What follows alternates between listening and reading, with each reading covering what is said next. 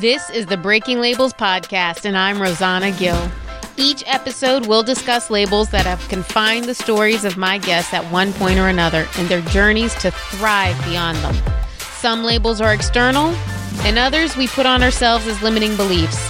But regardless of where the label comes from, we're here to break it because we were meant for so much more.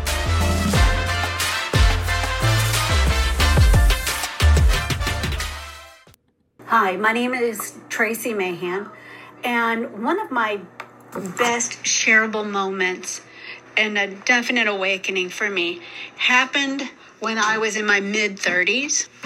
And from about the age of 19 to 30, I had been in real estate. And even in my mid 30s, I ended up um, getting my real estate license after about 10 years of managing an apartments. And so I was um, now a realtor and I liked homes. I thought that was who I was to be. And lo and behold, one summer, I started to get really just exhausted. It, it was a new level of exhaustion. Um, my stomach wasn't that good after exercise. I was really only eating like a peanut butter sandwich, watching that I was upset after eating anything. And then very soon I started getting intense leg cramps. My husband is a chiropractor by that time for. Um, for a while i'd been getting adjusted as necessary only like when i had a headache etc and yet I thought we were living pretty healthy. I mean, my husband was an alternative care doctor, so to speak.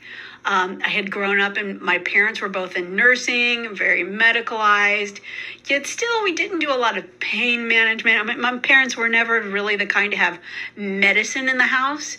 Um, we rarely even had, you know, we had maybe aspirin and that was about it. Sudafed. I remember that for some reason.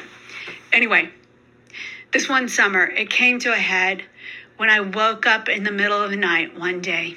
My leg was seizing up so bad. I was in the most pain. I couldn't even straighten out my leg. I had tears running down my face in the middle of the night, trying to control this pain without waking up my husband. He still woke up and looked at me, and what he describes is he saw my face, and the words I told him at that day was, Something's wrong. And to hear from your beloved that something's wrong, not that, hey, I'm sick, I'm not feeling well, just that something's not right. He knew he was scared. He, he felt it too. And so we went to a medical doctor.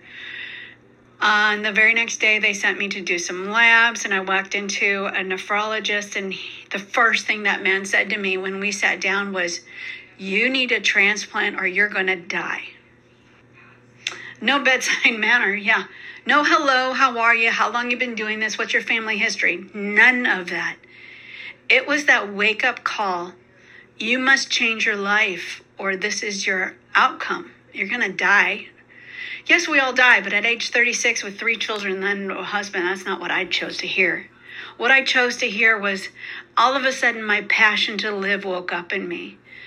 And this fear um, worry and nervousness about what's to come and the anger that soon came, and of course, the residual of pain constantly from dialysis and so forth.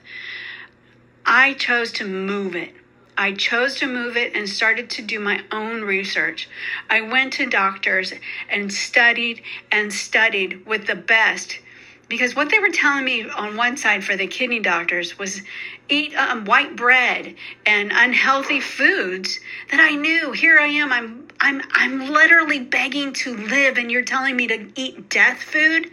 So I started to find how to help myself get well. I studied with the best doctors and I ended up healing myself so well from kidney disease, liver disease, ended up with thyroid disease, and even uh, um, high sugars because of the medicines that they put me on. And I got a kidney transplant. And my life changed. I knew that there was other people in those dialysis centers who were there be- by something that they could have changed in their life. So I became inside me something blossomed and I started to speak to other women about what you could do to change in your diet, to have food become your medicine, to live better. And that changed my my whole job. I ended up I am now a certified life coach. I'm a transformation coach and I help people shift the way they view their own body, their relationship to their body and their health for the better. And I am so honored and grateful for where I am in my life and how God has allowed me to be the catalyst for others. So, thanks for allowing me to share with you what I do and who I am and how amazing God is and how gloriful, glory, how intelligent, how amazing, how how much value each one of us has because we're all made in God's image and no one is here by accident. We all have a purpose. So thank you. You can connect with Tracy on Facebook or by going to her website, Feel to Heal Coaching, which I will have a link to in the show notes. And if you enjoyed this episode and Tracy's story and you think it could provide some inspiration to a woman in your life, please feel free to share the episode.